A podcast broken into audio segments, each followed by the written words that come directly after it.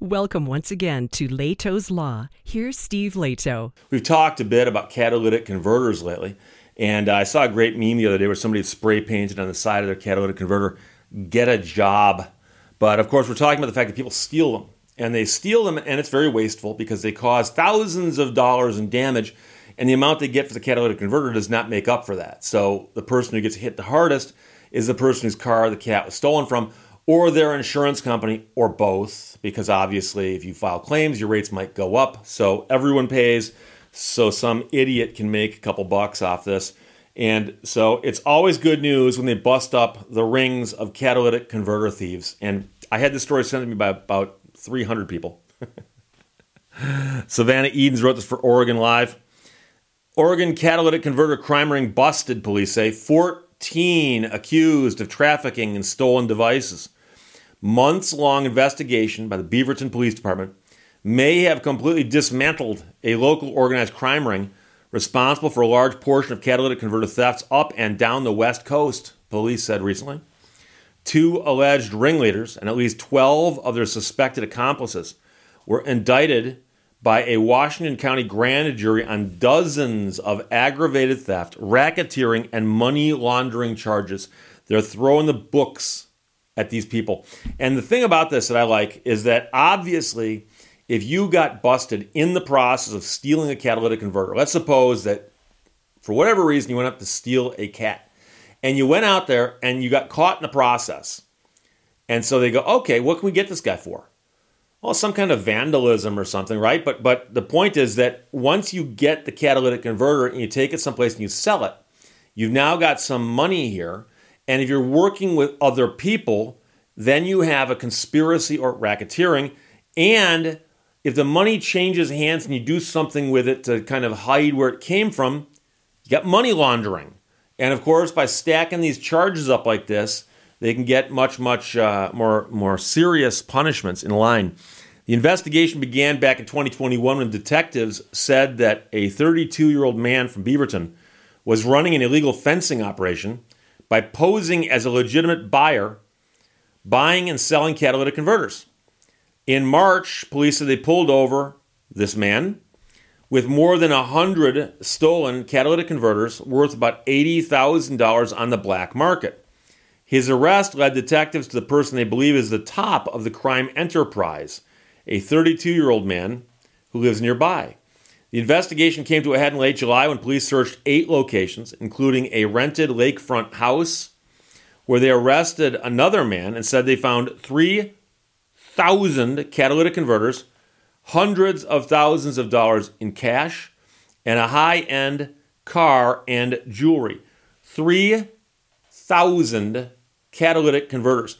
And so, whenever you hear that there's a type of crime sweeping the area, sweeping the county, sweeping the tri state area, sweeping whatever.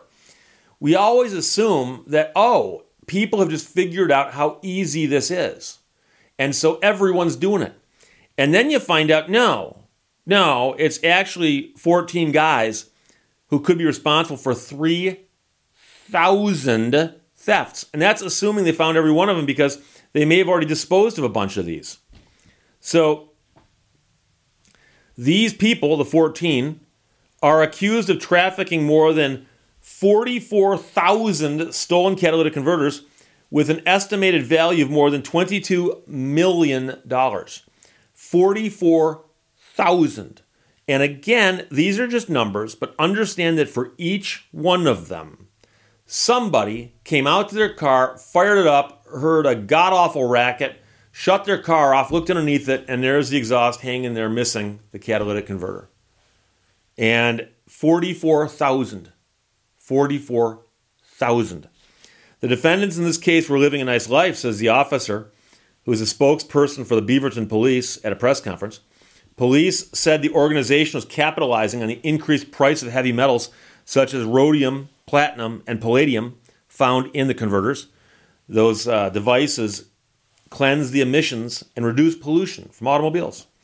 Rhodium, for example, is currently valued at over $14,000 an ounce. The tricky part, of course, is extracting the rhodium from the device. I know it can be done, but it's not something you can do in your backyard. A standard catalytic converter has just a few grams of precious metals, while intact catalytic converters typically sold for 150 to 300 dollars in cash. Police estimate that once the metal is extracted at a refinery, it's worth about $800. But you'll notice that that's at a refinery. And again, most people haven't got a refinery in their backyard. Because catalytic converters don't have identifying numbers, they aren't traceable, so it's impossible to know how many of these recovered converters came from vehicles in Oregon. Police officials said the organized crime ring was centered in the Portland area, but also spanned six Oregon counties and Washington, Nevada, California, Texas, and New York. Crime rings shipped large boxes of converters to the East Coast and internationally. Uh, hundreds of people may have been involved at one level or another, he's added, but declined to share more details because the investigation is ongoing and they're still gathering evidence. But I suspect at this point, when you hold a press conference, it's kind of like when you flip on the lights uh, in a house and, and all the bugs scramble, right? I suspect that many of the people who haven't been caught yet may kind of disappear and lay low for a while.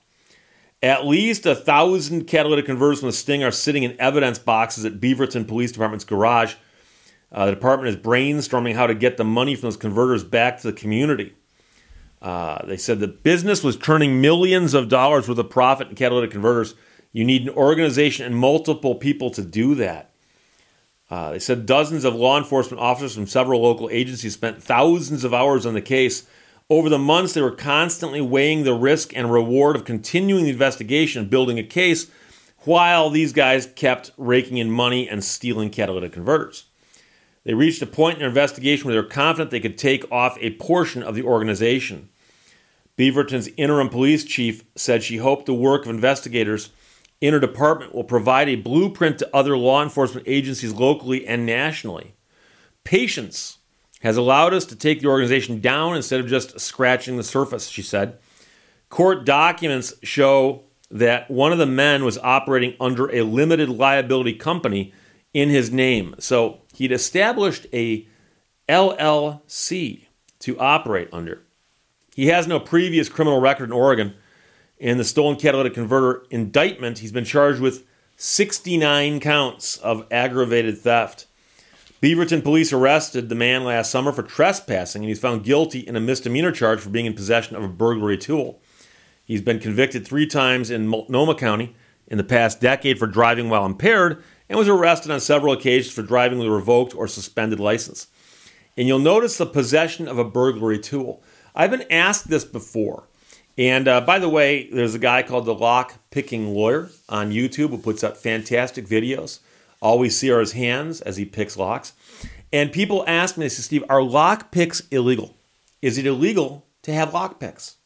And I've heard that it is, or I've heard that it's not. And lock picks are an interesting thing because uh, people do often use them to commit crimes, but likewise, they're also often used legitimately. If you call a locksmith out and he says, Well, I can bust down your door or I can use lock picks to open the lock, you're going to say, Oh, use the lock picks.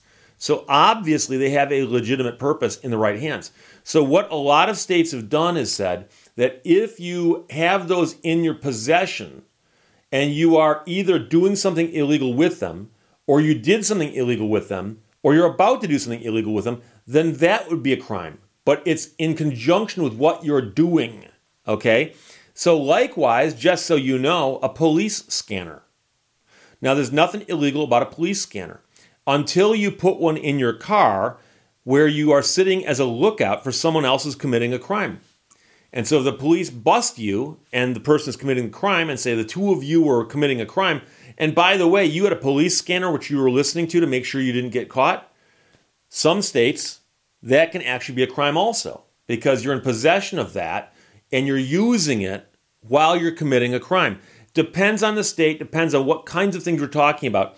But arguably, for instance, if they catch you breaking into a building using a crowbar, they can say that's a burglary tool because you're using it to commit a burglary. And I know some people will actually say, Steve, these laws, they get so specific and weird. What's the point of all this? Well, the point is they're trying to discourage this kind of behavior. They don't want people using lockpicks and crowbars and police scanners to commit crimes.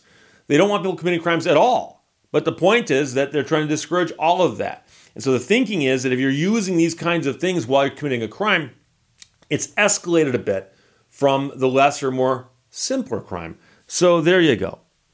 So, meanwhile, the district attorney said the investigation marks a significant success in stopping quality of life crimes, which often disproportionately and negatively impact the financially vulnerable and historically marginalized as they strain resources in both small businesses and families. And you might say, Steve, is that true? Well, that could be true. Think about it this way um, Do you park your vehicle in a garage with, you know, garage doors locked and all that stuff? A lot of people say, no, I don't have a garage.